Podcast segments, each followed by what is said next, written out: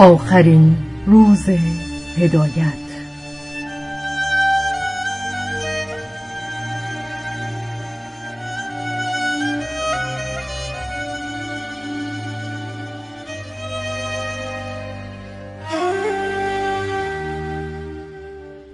به قلم بهرام بیزایی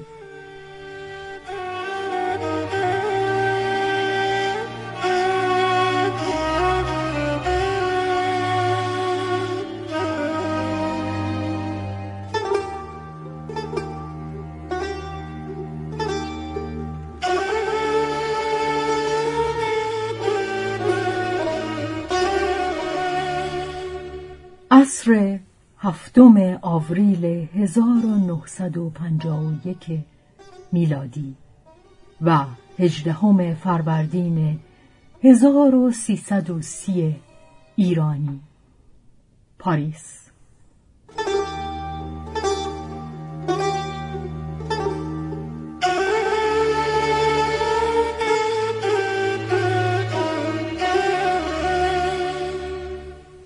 در عصر ابری دل گرفته وقتی صادق هدایت نویسنده چهل و هشت ساله ایرانی مقیم موقت پاریس به سوی خانهاش در محله هجدهم کوچه شامپیونه شماره سی و هفت مکرر می رود دو مرد را می بیند که بیرون خانهاش منتظرش هستند.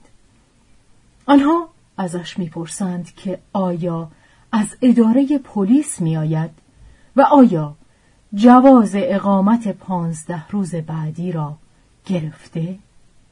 آنها با او در خیابانها راه میافتند و حرف می‌زنند. رفتن پی تمدید اقامت آن هم با خیالی که تو داری هدایت می‌گوید من خیالی ندارم یکیشان میخندد البته که نداری خودکشی اینجا پاریسه. اونم اول بهار. در هوای خاکستری پیش از غروب آنها در دو سویش از پی میآیند و ازش می‌پرسند چه فایده ای دارد زنده بماند.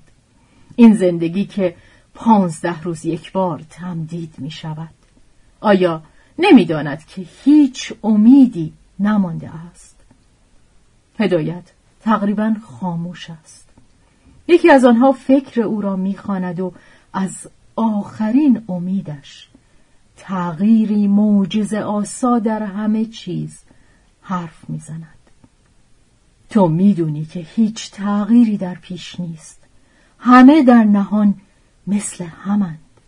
کشورت بوی نفت و گدایی میده و همه همدست چپاولگرانند. رجاله ها همین نیست؟ کلمه ای که به کار می‌بری؟ رجاله ها هر فکر نوع دلسوزانه ای رو با گلوله پاسخ میدن. همین روزا نویسنده ای رو در دادگستری تهران روز روشن جلوی چشم همه کشتند به خاطر سراحت افکارش. و امید به اینکه با نوشتن چیزی رو عوض کنی. یا حتی فقط آینه ای باشی در تو مرده اینجا کسی زبان نوشته های تو رو نمی‌دونه و اونا که در کشورت خط تو رو می‌خونند آیا از حروف الفبا بیشترند؟ هدایت می‌خواهد بداند که آنها پلیسند؟ نه این دو بسیار شبیه خود هدایت هستند. هدایت می‌گوید در نظر اول آنها را اشتباه گرفته با کسانی که خیال می کند دنبالش هستند. آنها پیش خود میخندند. آنها به کافه می روند و زن اسیری برایشان قهوه و کنیاک می آورد. هدایت دست به جیب می برد. نمی توانم مهمانتان کنم. آنها لبخند می‌زنند تهمانده دست و دلبازی اشرافی هدایت رد می کند برایم ممکن نیست. یکیشان نگاهی شوخ میاندازد به جیب بغل او. نمیشه گفت نداری. هدایت دفاع کنان پس می‌کشد. این نه. یکمی به شوخی تاکید می کند البته باید به فکر آینده بود. دومی تند می‌پرسد. مخارج کفن و دفن؟ هدایت می‌گوید. دست دراز کردن یاد نگرفتم. یکمی میخندد. داستان تاریک خانه او یادداشتی در میآورد و پیش چشم می‌گیرد. با خودم عهد کرده ام روزی که کیسه هم ته کشید. یا محتاج کس دیگری بشوم به زندگی خودم خاتمه بدهم یادداشت را میبندد لازم است بگویم چه سطر و چه صفحه ای؟ هدایت کمی گیج در نیمه تاریکی چراغی که فقط روی میز را روشن می کند به آنها می نگرد. حتما مأموریتی دارید. چپی هستید یا راستی؟ مذهبی هستید یا دولتی؟ این تیکه رو نوشته و دستتون دادن. شما فقط وانمود می‌کنید که خیلی می‌دونید ولی واقعا یک کلمه هم از من نخوندید. آنها در برابر این خشم غیر منتظره دمی هاج و واج و ندانم کار به هم نگاه می کنند و اندک اندک یکیشان آغاز می کند.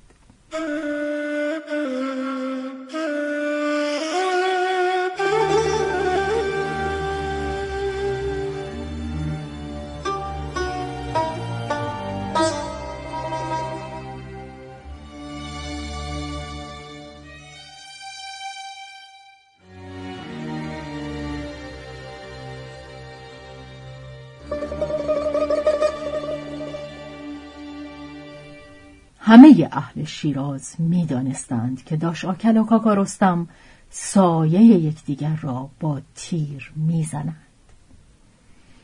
و همچنان که می‌گوید داش آکل و کاکا رستم غم کشان در جنگی ابدی از پشت پنجره کافه که حالا دیگر بفهمی نفهمی همان محله سردزک شیراز است از برابر مرجان توتی به دست میگذرند.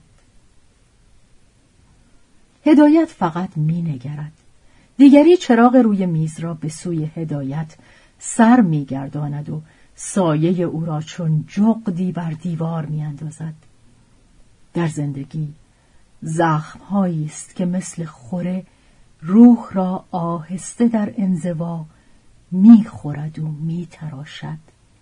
و همچنان که می‌گوید زن اسیری که سینی سفارش یک مشتری را می‌برد دمی.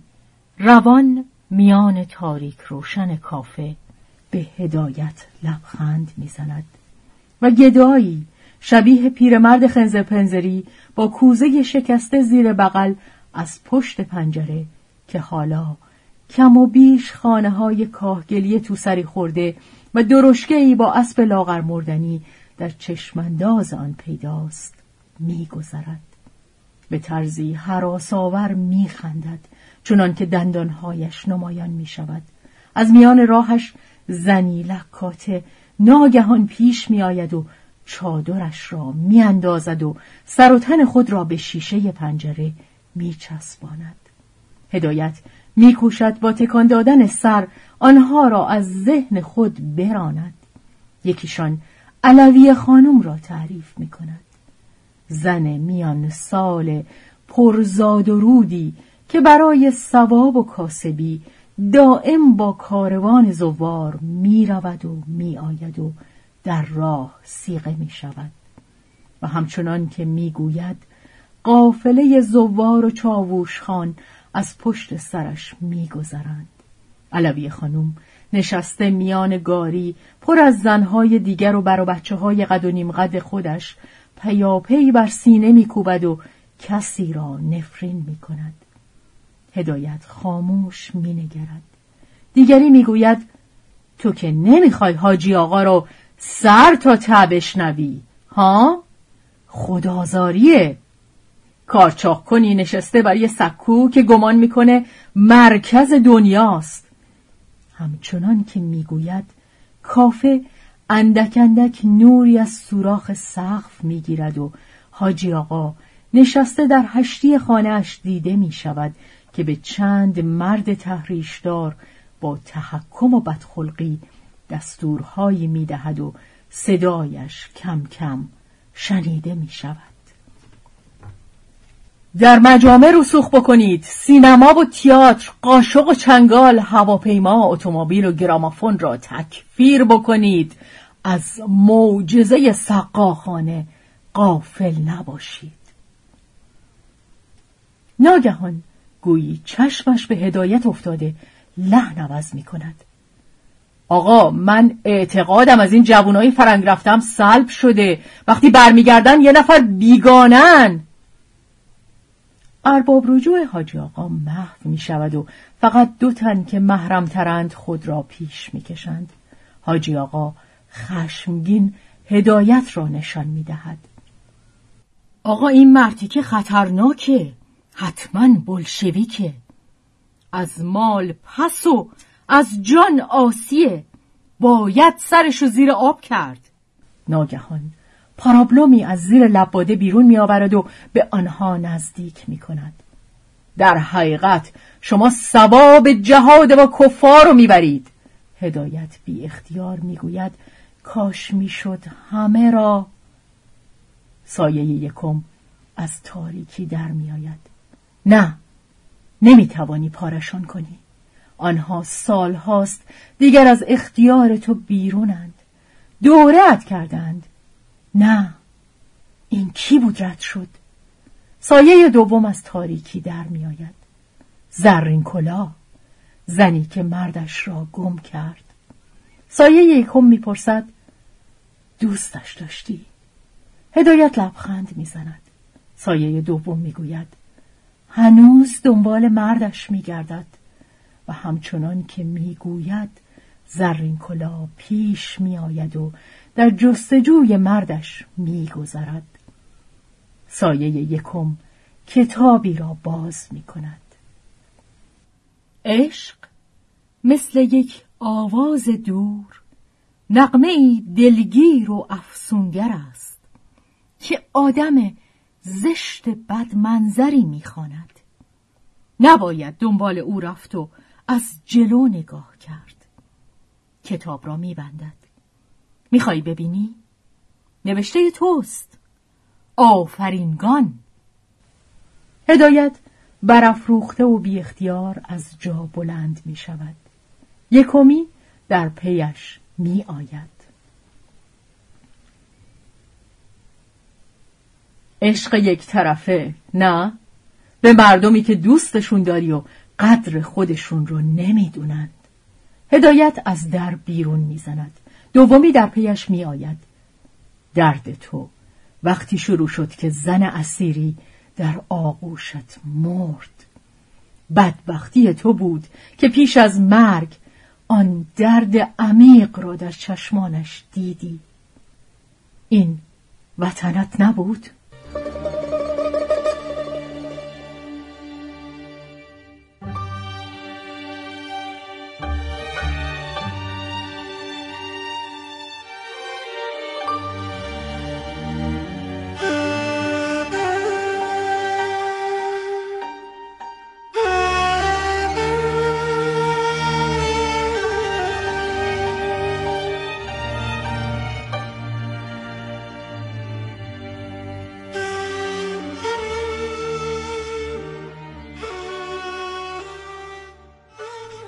هدایت رو میگرداند که چیزی بگوید ولی زبانش بسته میماند.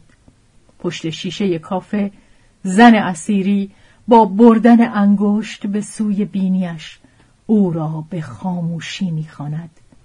لبخندی بیرنگ و سپس هدایت سرش را به زیر میاندازد. آنها در خیابانها می‌روند. مردی با تحریش شتاب زده میگذرد. به تنه ای که ندانسته می‌زند میماند و می‌پرسد. شما ایرانی هستید؟ من پی واجب القتلی به اسم هدایت میگردم. صادق هدایت. هدایت می‌گوید. نه من حادی صداقتم. مرد نفس زنان می‌گوید. حکم خونش را دارم ولی به صورت نمیشناسمش. لعنت به چاپارخانه وطنی. مدت هاست از تهران فرستاده شده و هنوز در راه است. این ملعون چه شکلی است؟ هدایت می‌گوید. او تصویری ندارد. مدت هاست شبیه هیچ کس نیست. نه هموطنانش نه مردم اینجا. مرد شتاب زده می رود و هدایت به سایه هایش می گوید این یکی از آنهاست. چندیست دنبالش هستند؟ پس از دست به دست شدن نسخه فی بلادل افرنجیه حکم قتلش را دارند. آنها از حاجی آقا دستور می‌گیرند. سایه ها نوشته را می‌شناسند. داستان چند قشری که میآیند فرنگ را اصلاح کنند و خودشان آلوده فسق و فجور فرنگ می‌شوند و همچنان که می‌گویند شخصیت های داستان فی بلاد الافرنجیه مست و خراب میگذرند یکی مطربی کنان و یکی دست در گردن لکاتی هدایت و دو همراهش به پرلاشز می روند و گوری را می بینند که پیرمرد خنزر پنزری می کند. کنار درشکه فکستنی با اسب لاغر مردنیش سایه ها می گویند ببین حتی گور آماده است. از گور دو قشری شتاب زده در می آیند و راست به سوی هدایت می آیند و می گویند حاجی آقا می پرسد چطور بهتر است بمیرد؟ با زهر، چاقو، گلوله یا تناب او باید انتخاب کند. هدایت برمیگردد و به همراهانش مینگرد. آنها با شانه بالا انداختن نشان می‌دهند که توصیه‌ای ندارند هدایت رو برمیگرداند به سوی دو قشری ولی آنها نیستند گیج و پرسان رو میگرداند سوی دو همراهش و از میان شانه های آن دو پای درخت سروی لب جوی زن اسیری را می‌بیند که به پیرمرد خنزر پنزری گل نیلوفری تعارف می کند. هدایت میکوشد. این خیال را از سر خود براند. ولی چون به خود میآید دو همراهش هم نیستند. هدایت از کنار آگهی سیرک و چرخ و فلک میگذرد. از کنار آگهی لاتاری و راسته نقاشان خیابانی. نقاشی پیش میخواندش که چهرهش را بکشد. هدایت سر تکان می‌دهد و دور می‌شود. روان میان جمعیت. یکی از دو سایش از دور می‌گوید افسوس می‌خورم که چرا نقاش نشدم. تنها کاری بود که دوست داشتم و ازش خوشم میآمد حرف توست. از دهن قهرمان زنده به گور. هنوز هم به این گفته پایبندی؟ بعد از آن همه نقاشی با کلمات هدایت رو میگرداند و از کنار عینک فروشی دو دهنه ای میگذرد با علامت جغدی عینک زده. و سپستر از کنار کتاب فروشی بزرگی که پشت پنجرش عکسی از کافکاست. از میان آیند و روند جمعیت یکی از سایه ها می‌گوید عجیبه که جلو کتابخونه نایستادی.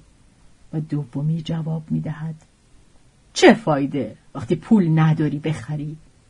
یکمی می‌گوید تازه اگه پولم بود اول دسته عینکش.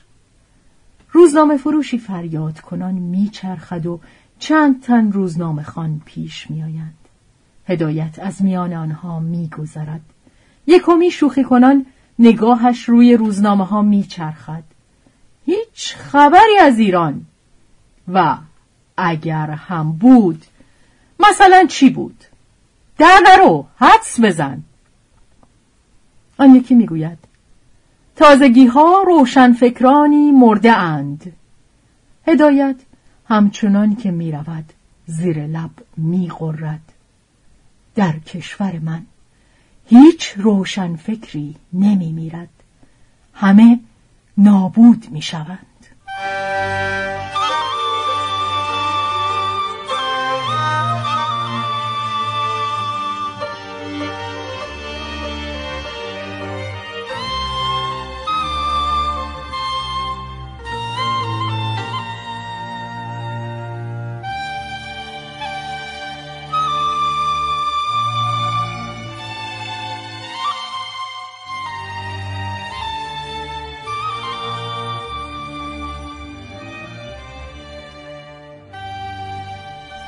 باران سیلاسا چترها باز می شوند هدایت از زیر درختان برگ نیاورده لخت میان جمعیت می رود دورا دور بر سردر سینماها هملت مهمانان شب محاکمه روم شهر بیدفاع عرفه نفرین شدگان زمین میلرزد. همشهری کین در شهر و سپس تصویری از انفجار بمب اتم در هیروشیما. هدایت ولی به سینمای مقابل می رود سایه می گوید فیلم های مفرح تر هست. چرا فیلم های بعد از جنگ اول ما بعد از جنگ دومیم؟ و آن یک می‌گوید با روح تو سازگارترند نه؟ با تصور تو از ویرانی کشورت. هدایت برمیگردد فوشی بدهد. ولی فقط رفت آمد مردم است زیر چترها و پلیسی بارانی پوش که از دور به او مینگرد. هدایت می‌رود توی سینمای سوتوکوری که چهار تالار کوچک دارد. دری باز می شود روی پرده دانشمند زردوست که از اسیرمن کمک می‌گیرد. ناگهان در مییابد که قلعهاش آتش گرفته و غلام گلیش گلوم از میان آتش می‌رود مردم روستایی به دیدن قلعه آتش گرفته شادی می کنند. هدایت لای در به بلیت خود می نگرد و صدایی از پشت سر می شنود. گجستدش چون این چیزی می اگر در آن کشور سینمایی بود. نه؟ هدایت گیج می نگرد و می‌داند که از دو همراهش خلاصی ندارد حتی اگر ظاهرا جلوی چشمش نباشند. دری باز می شود. روی پرده بردگان شهر پیشرفته متروپولیس کارخانه ها را میگردانند و توسط چشم ها و دستگاه های پیشرفته نظارت می شوند. پچ پچی زیر گوش هدایت جای یک قلدر سیبیل از بناگوش در رفته با چشمان از هدق در آمده خالی است با چکمه های سربازیش اینطور نیست؟ هدایت رو میگرداند دری باز می شود روی پرده عرابه نصفراتو می ایستد و او نوک پنجه با قوزی که پشت خود می اندازد و دستهای جلو برده از پله ها بالا می رود. هدایت در تالار را می بندد. دری باز می شود. روی پرده عرابه مرگ خسته می گذرد. هدایت در صندلی خود می نشیند. پچپش آن دو را از پشت سر می شنود. این تباهی و تلخی با روح آزرده تو هماهنگ است انسانهای عاجز که برده خود یا دیگریند درست گفتم؟ هدایت با خشم رو برمیگرداند و می‌بیند زن اسیری به سوی او میآید هدایت یکه می‌خورد و عینک از چشمش پایین میلغزد دست و پا گم کرده باز عینک دست شکسته را بر چشم خود استوار می کند و حالا زن لکاته است که از یکی دو ردیف آن طرفتر وقیهانه به او میخندد و دست به دگمه های لباس خود می‌برد. هدایت از میان فیلم برمیخیزد. میان شلوغی خیابان دو قشری شتاب زده از دور پیش می‌دوند و فقط وقتی ندانسته به او تنه می‌زنند دمی میمانند و با خوشنودی می‌گویند یک نفر هدایت را در این راسته دیده است و آنها به زودی پیدایش می‌کنند و کلکش را می‌کنند هدایت به آنها تبریک می‌گوید و آنها شتابان دور می‌شوند در همان حال که دو همراه پیش میآیند و گویی منتظر تصمیم به او مینگرند. هدایت یک هو شکلکی می‌سازد. ناگهان ابروان خود را بالا می‌برد و نیم خندهای به چهره خود میدواند. پنجه راستش را بالاتر و پنجه چپش را پایینتر گشوده جلو می‌برد. در حالی که بر پنجه پای چپ است پای راستش را مثل اینکه بخواهد از پلکانی بالا برود پیش می‌برد و ادای نصفراتو را در میآورد. سایه یکم می‌گوید تو ادای نصفراتو رو در میاری مرده ای که روزها در تابوت میخوابد و شبها به دنبال عاطفه و خون زندگی است. چرا؟ و سایه دوم تندی می کند تو بهشون تبریک گفتی. چطور می‌تونی احساس درونی تو پنهان کنی؟ هدایت تند پشت می کند و دور می شود. آنها در پیش می روند. یکمی تند می گوید شاید در دنیا تنها یک کار از من براید. می بایستی بازیگر تئاتر شده باشم. و دیگری تند بشکنی در هوا می‌زند از زنده به گور زیر باران هدایت تند می کند تا هرچه بیشتر از آنها دور شود ولی ناگهان آن دو را سر راه خود می بیند سایه یکم. تو داری خدا حافظی می کنی درست نگفتم؟ هر جایی که خاطره ای داری چرخ می‌زنی. سایه دوم. همه چیز عوض شده. به سرعت. و دیگه همون نیست که در خاطره بود. هدایت. از میان آن دو میگذرد و به زیر سرپناهی می‌کشد. آن دو دو سویش زیر سرپناه جا می‌گیرند. زیر چترها مردمی میگذرند. هدایت مینگرد. چاق لاغر خشنود غمگین شتاب زده کند. پیری که ادای جوانی را درآورده مردی که خود را شبیه زنان ساخته زنی که خود را چون مردان آراسته یکی که گویی غمباد دارد با فرزندش که عین خودش است. صدای سایه یکم که از روی نوشته ای می‌خواند. هر کس چندین صورت با خود دارد. بعضی ها فقط یکی از این صورتها را دائم به کار می‌برند. که زود چرک می شود و چین و چروک می خورد. دسته دیگر صورتهای خودشان را برای زاد و رود خودشان نگه می دارند. بعضی دیگر پیوسته صورتشان را تغییر می دهند ولی همین که پا به سن گذاشتند می‌فهمند که این آخرین صورتک آنها بوده و به زودی مستعمل و خراب می شود. و صورت حقیقی آنها از پشت آن بیرون می آید. تو نوشته یادت هست؟ بوفکور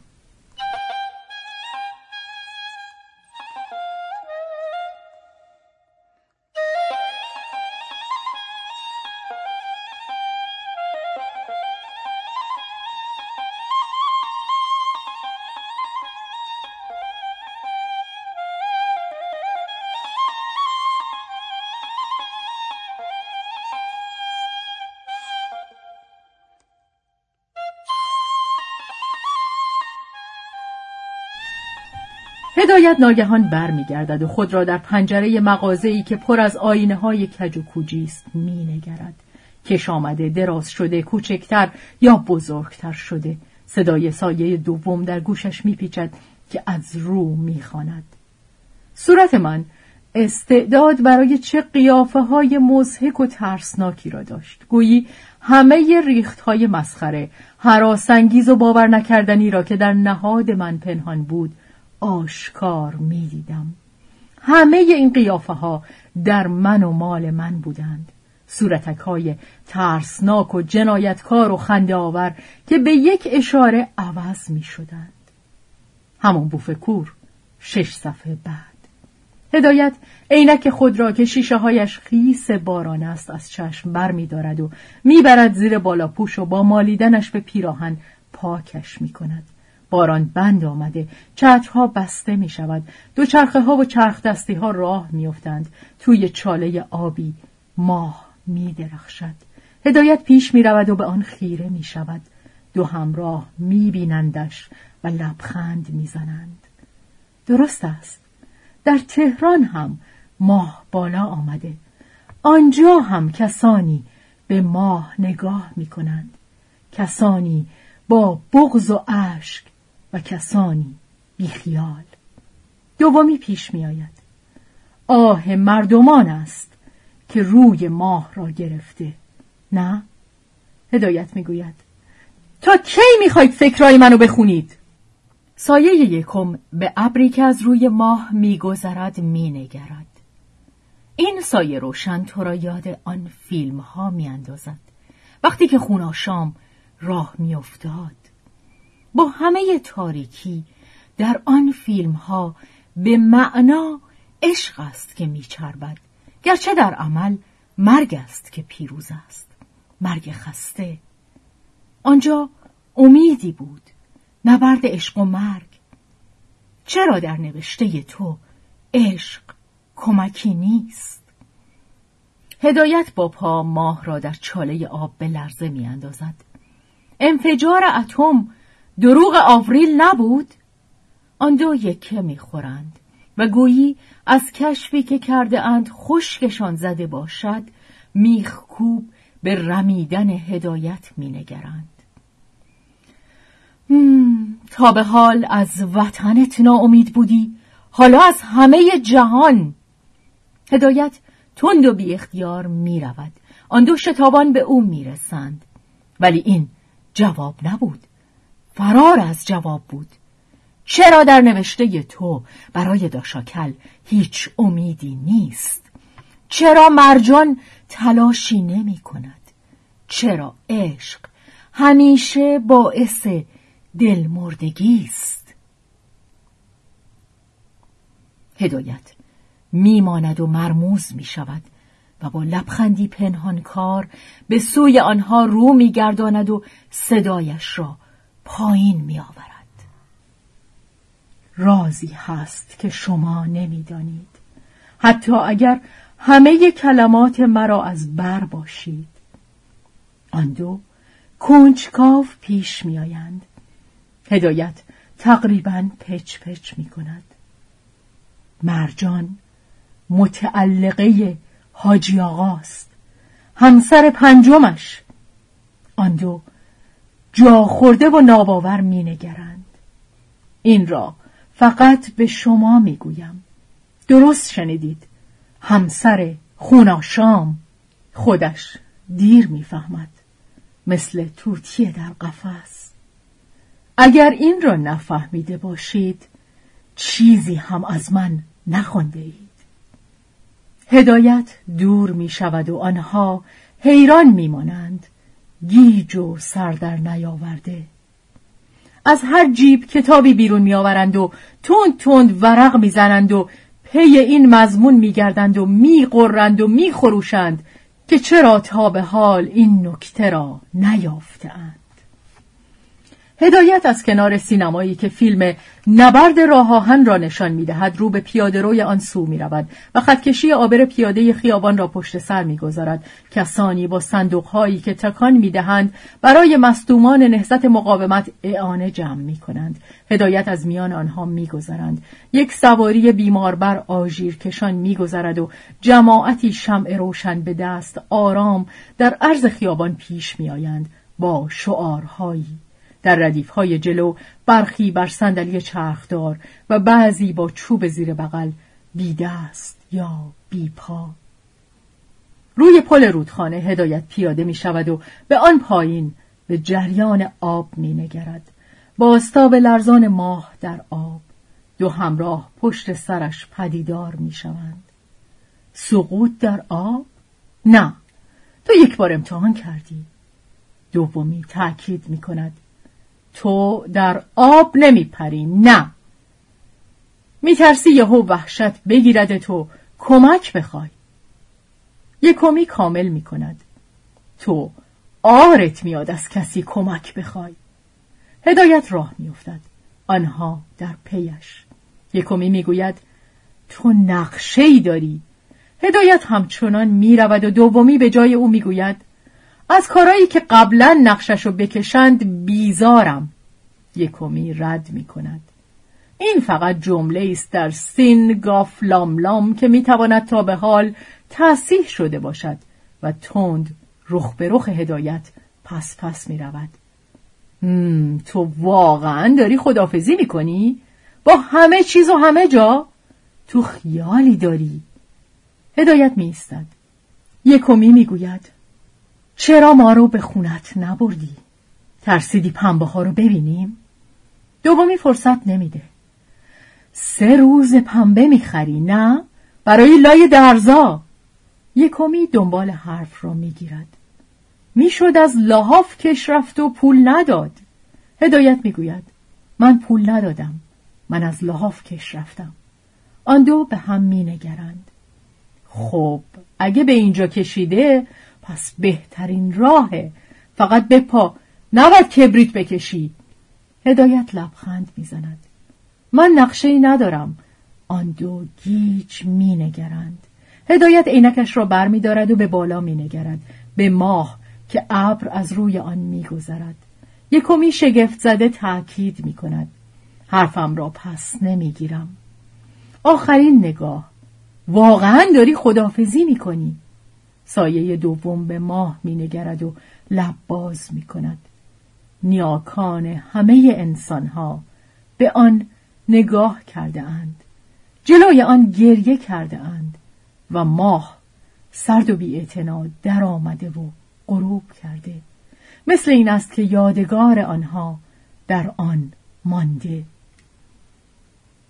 هدایت در حالی که عینکش را می‌گذارد پیش دستی می کند سینگاف لام لام. نمی‌دانم چه صفحه ای و راه میافتد.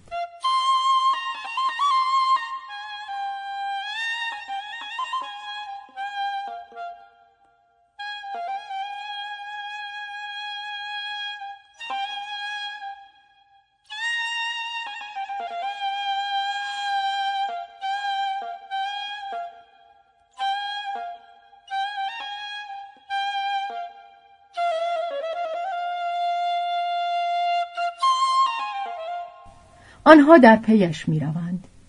هنوز فکر می کنی ماه تنها و گوشنشین از آن بالا با لبخند سردش انتظار مرگ زمین را می کشد و با چهره غمگین به اعمال چرک مردم زمین می نگرد؟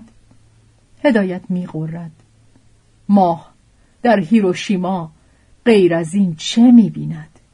گرچه روز یا شبی هم نگاهش به فلاکت کاروان علوی خانم بود و ببخشید که نمی‌دانم چه صفحه و چه سطری.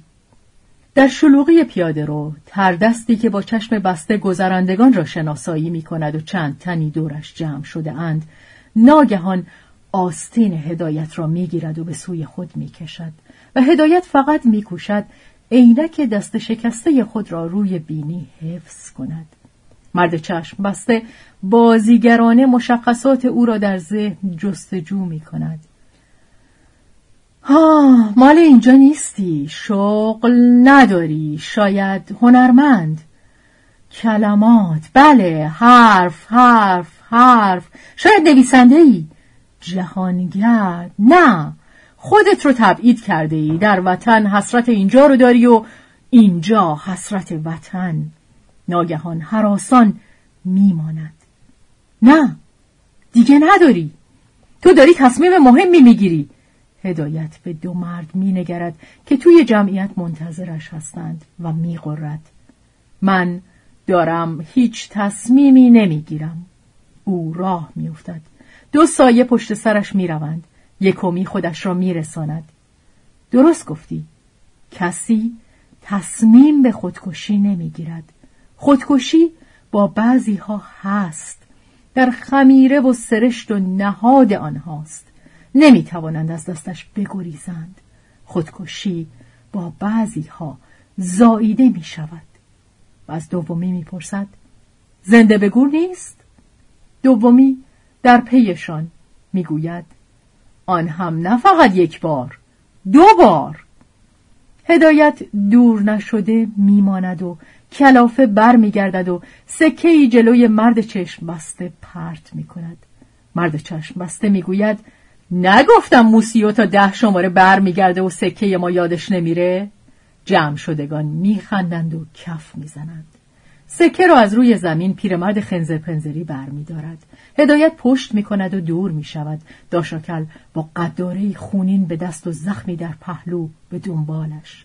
از روبرویش حاجی آقا پرخوش کنان و بددهن پیش می آید. ولی زودتر از آن که به هدایت برسد زن لکات زیر بغل حاجی آقا را می گیرد و خندان دور می کند. در خیابان درشکه مرگ می رود. پیرمرد خنزر پنزری دعوتش می کند بالا. زن اسیری کنار خیابان دامنش را بالا می‌زند و رانش را به گذرندگان نشان می‌دهد.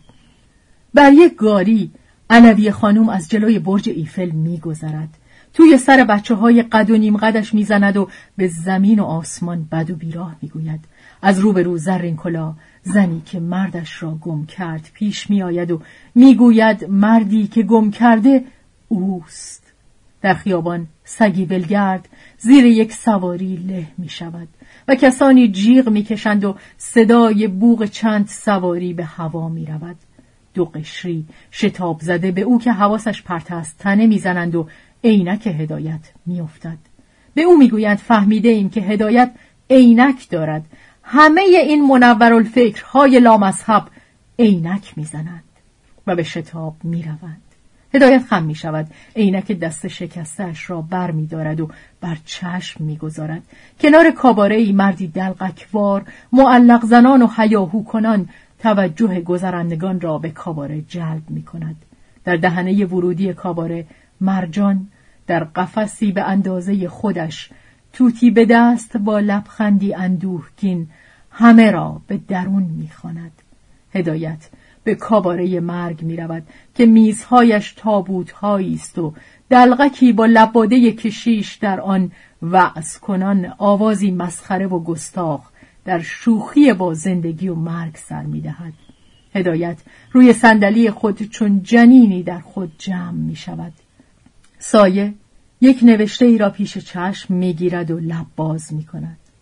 ما همه من تنهاییم. زندگی یک زندان است ولی بعضی ها به دیوار زندان صورت می‌کشند و با آن خودشان را سرگرم می کنند. سایه دوم نزدیک می شود. گجست دش. هدایت سر بر می دارد و آنها را سر میز خود می بیند. یکمی می گوید خیال می کنی آنچه نوشتی صورتی بود بر دیوار زندان که سرت را با آن گرم کرده بودی یا مقدمه ای بر لحظه ای که در آن هستی. هدایت سر بر می دارد تا دریابد آیا منظور او را درست فهمیده؟ دومی خود را پیش می کشد. تو سالهاست تمرین مرگ می کنی و تمرینهایت را در سین گافلام لام و زنده به گور کرده ای. درست نگفتم؟ یکمی کتابی باز شده را میکوبد روی میز و با سرانگشت نشان می‌دهد کسانی هستند که از بیست سالگی شروع به جان کندن می کنند در صورتی که بسیاری از مردم فقط در هنگام مرگشان خیلی آرام و آهسته مثل پیسوزی که روغنش تمام بشود خاموش می شوند. کتاب را می بندد. بوفکور حتما یادت هست هدایت تند از جا برمیخیزد در خیابان هدایت خود را به پلیس میرساند و می‌گوید این دو نفر را از من دور کنید. پلیس می‌گوید خونسرد باشید موسیو کدام دو نفر؟ پلیس برگه شناسایی هدایت را می‌بیند. نشانیش را می‌پرسد و یادداشت می‌کند. نام پدر؟ فرانسوی را کجا یاد گرفته؟ شوق؟ اینجا کسی را دارید؟ هدایت سر تکان می‌دهد که نه. پلیس می‌گوید تو فقط فرصت کمی داری. باید تمدید کنی.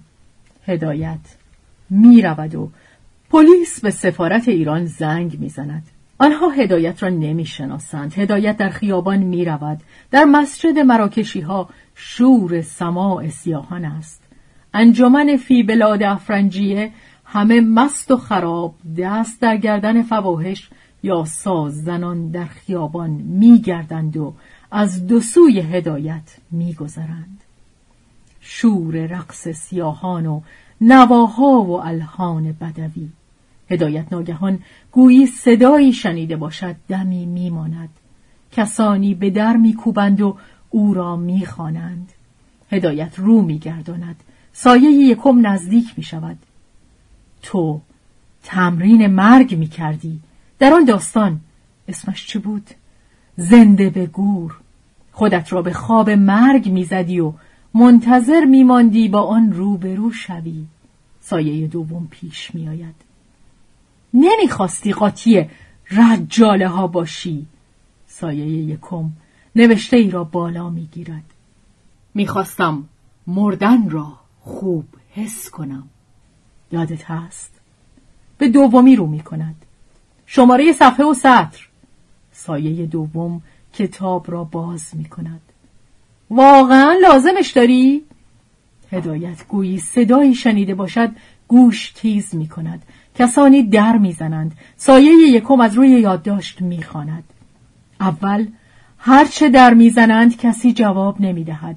تا ظهر گمان می‌کنند خابیده ام بعد چفت در را می‌کشند و وارد اتاق می‌شوند دری شکسته می شود و چند نفری در و همسایه می ریزند تو و بلافاصله جلوی تنفس خود را می گیرند و یکیشان جیغ می کشد. هدایت رو برمیگرداند سیاه ها در اوج شور سما. سایه یکم از روی نوشته می‌خواند اگر مرده بودم مرا میبردند مسجد پاریس. به دست عرب های بی پیر میافتادم دوباره میمردم نوشته را کنار می‌برد چیزی جا نینداختم. سایه دوم کتاب را پایین میآورد. کلمه به کلمه زنده به گور.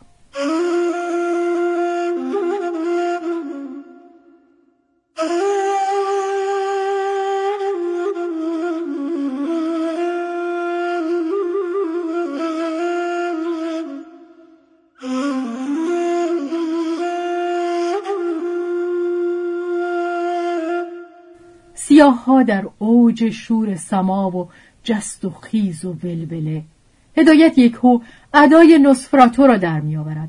از روبرو پیرزن کولی فالگیری پیش می آید و مچ او را می گیرد.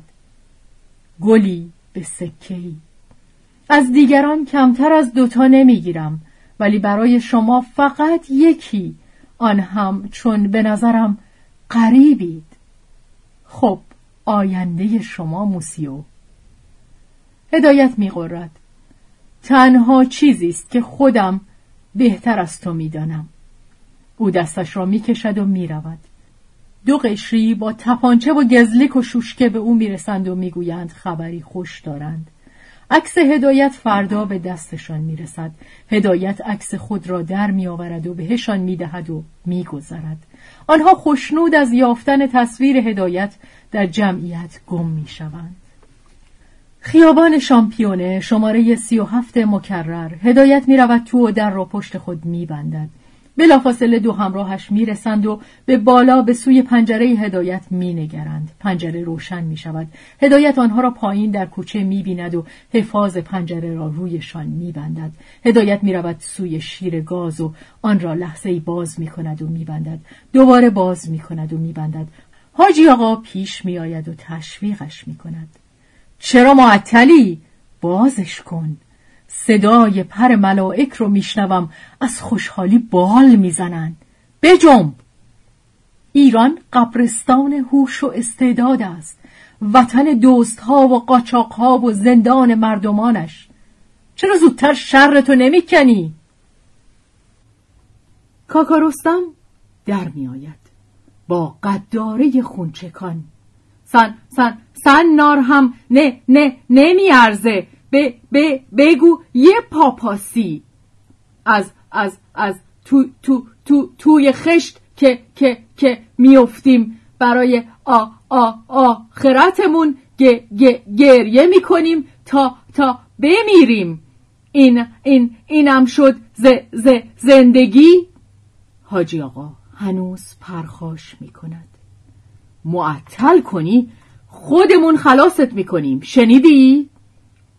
تو وجودت دشنام به بشریت. خواندن و نوشتن و فکر کردن بدبختیه. آدم سالم باید خوب بخوره و خوب بنوشه و خوب آخه. هدایت خیره در آینه می نگرد علوی خانم بر سین زنان پیش می آید برو زیارت استخون سبک کن. از جدم شفا بگیر. برو بچسب زریش. گل به سر کن. جدم به کمرشون بزنه که خط یادت دادن. علاج تو دست آغاز لکاته می‌زند به گریه. چرا حتما باید معنایی داشت ها؟ و در جنونی ناگهانی چنگ می‌زند در خط پهلوی و خط سانسکریت که بر دیوار است. زندگی خطی است که نمی شود خواند. حتی اگر همه زبانهای مرده و زنده دنیا را یاد گرفته باشی. هدایت خیره در آینه می نگرد. چگونه مرا قضاوت خواهند کرد؟ لکات لب ور می چیند. بعد از آن که مردیم چه اهمیت دارد که یادگار موهوم ما؟ مرجان اندوهگین میگذرد قفس توتی در دست. نباید لب باز می کردم. نباید گله می کردم مرا این طور نوشته بودند. ولی تو چرا ساکت شوی که می توانی حرف بزنی؟ مردی بی چهره از تاریکی در می آید و لب باز می کند تنها مرگ است که دروغ نمی‌گوید. ما بچه های مرگ هستیم. در ته زندگی اوست که ما را صدا می‌زند. در کودکی که هنوز زبان نمی‌فهمیم. اگر گاهی میان بازی مکس می‌کنیم برای این است که صدای مرگ را بشنویم. حاجی آقا فریاد می‌کند. امید؟ معطل چی هستی؟ هرچی این مادر مرده وطن را بزک بکنند و سرخاب سفیداب بمالند باز بوی الرحمانش بلنده. ما در چاهک دنیا زندگی می‌کنیم. شنیدی؟ زرین کلا بخچه در دست میگذرد بیرحمید. لعنت به هرچی بیرحمی. نه داشتم پیدا میکردمت.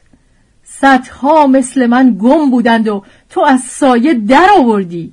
چرا باید بمیری؟ زنی تکیده از تاریکی در میآید. منم آبجی خانوم یکی از اون همه کسانی که در نوشته های تو خودکشی کرده. نشناختی؟ ما چشم به راه توییم. مرد بی چهره پیش میآید. تاریک خانه یادت هست؟ ما از کسانی هستیم که با قلم تو به دست خود مردیم. ما چشم به راه توییم. زرین کلا میگذرد نه هنوز کسان بسیاری منتظرند آنها را بنویسی. کسانی که روی خوش از زندگی ندیدند. لکاته کف پاهای خلخال به مچبستش را به زمین میکوبد و دستهای پر علنگویش را میگشاید. با پنجه های بالا کشیده سرش را برگردن و چشمهایش را در چشمخانه میگرداند.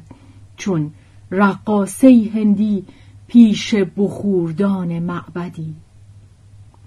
مرد بیچهره صورتک هدایت را بر چهره می‌زند. فکر کن به همه آنها که منتظر خواندن نوشته های تازه تو اند.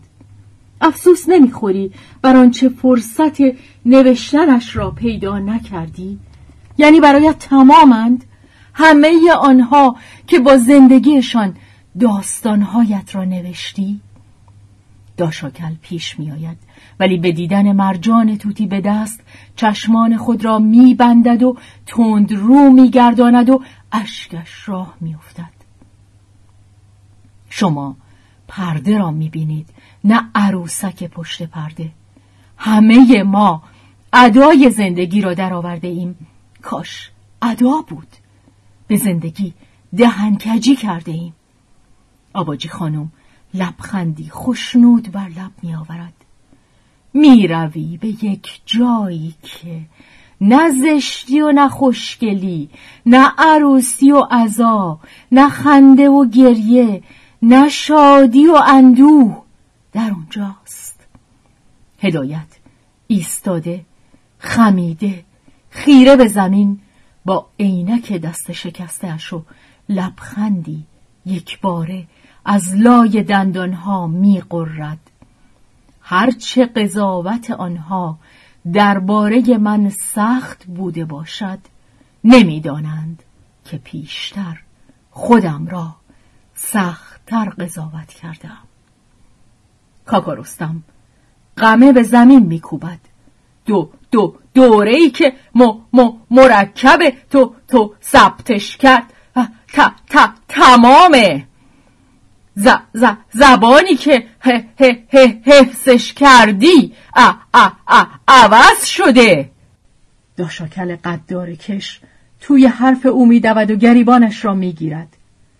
خدا شناختت که نصف زبون بیشتر نداد. دیگران پیش می‌دوند تا سوا کنند. حاجی آقا دلسوزی کنان نزدیک می شود تو باید گوشت میخوردی. گوشت قربونی. تو باید خون میریختی به جای خون دل خوردن. در همین بین الملل چند میلیون یکدیگر رو کشتند. بشر یعنی این. اون وقت توی علفخار از همه کشتن ها فقط کشتن خودتو بلدی. بگو مگوی میان شخصیت ها آنها سر زندگی و مرگ او در کشاکشند.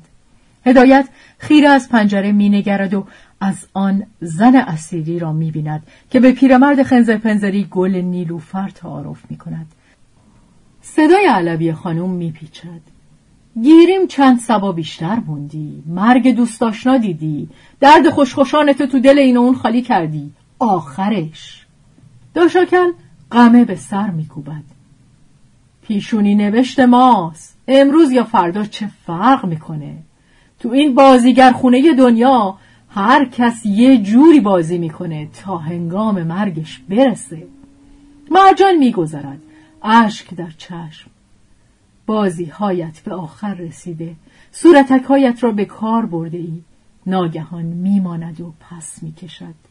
یا نخواستی بازی را قبول کنی نخواستی صورتک به چهره بزنی.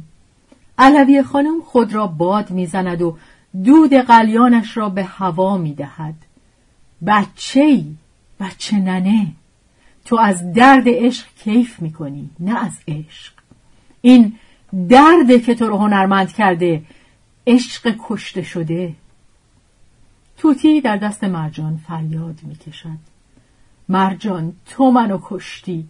به کی بگم مرجان؟ عشق تو منو کشت. لکاته چون رقاسه معبدی دستهایش را چون دو مار به حرکت در می آورد و پا به زمین می کوبد. داشاکل دلخوشی می دهد. با مرگ تو ما نمی میریم و همیشه هر جا باشیم میگیم که تو بودی ما تو رو زنده می‌کنیم هدایت ناگهان با شوقی کودکانه سر بر می دارد. گویی کشفی کرده حالا یادم افتاد. این نقش رو واقعا دیدم. جلوی صندوق خونه اون صندوق خونه بچگیم جلوی صندوق خونه آویزون بود. یه پرده قلمکار قدیمی سرجهازی مادرم که روی اون پیرمردی پای سر به لب جوی چون باطمه نشسته بود. انگشت به دهان زیبای زن و از آن طرف جوی زنی با ابروان پیوسته و چشمان سیاه به سبکی هوا به او گل نیلوفر تعارف می کرد. پس من واقعا این نقش را دیدم علوی خانم پیش می آید. برو طلب آمرزش از این گرداب بکش بیرون داشاکل می غرد. بین یه مش مرد خور چه می‌کنی؟ یه مش زنده به گور. آبجی خانم سرزنش می‌کنه. میونه مشتی صورتک تو بنبست جلو آینه شکسته. حاجی آقا میقره. تا کی سرگشته؟ مثل یه سگ ولگرد. ختمش کن. مثل مردی که نفسشو کشت. همچنان که هر که چیزی می‌گوید زن اسیری از درد آمده است. گل نیلوفری که به هدایت تعارف می کند لبخند هدایت رنگ می گیرد دیگران در گفتگو زن اسیری ملافه سفید کف زمین پهن می کند هدایت آرام بر آن می خوابد زن اسیری می نگرد درس ها با پنبه بسته شده است.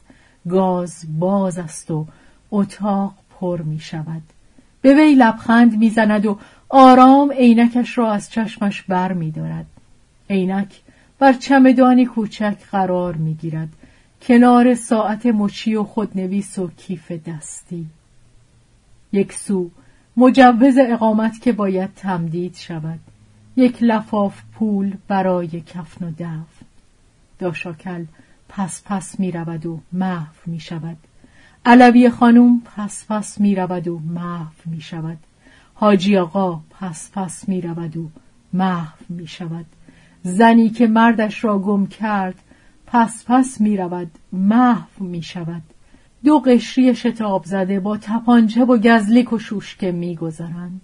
مرجان کاکارستم آبجی خانم لکاته مرد بیچهره همه پس پس می روند و محو می شوند درشکه مرگ که پیرمرد خنزر پنزری میراندش پیش می آید و می گذرد.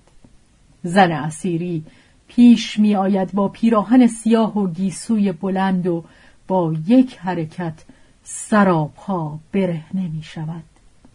مراکشی ها در سماعی شورانگیزند.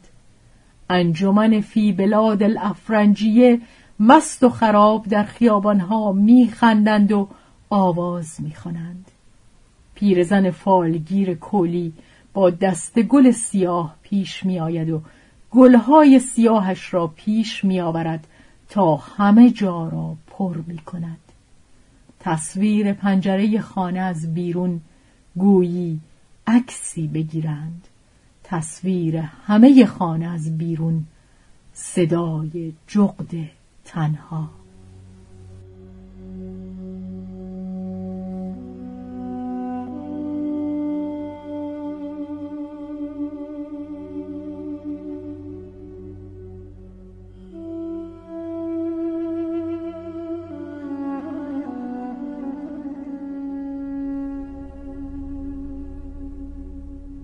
برگرفته از ماهنامه کارنامه شماره سیزدهم مهر ماه 1379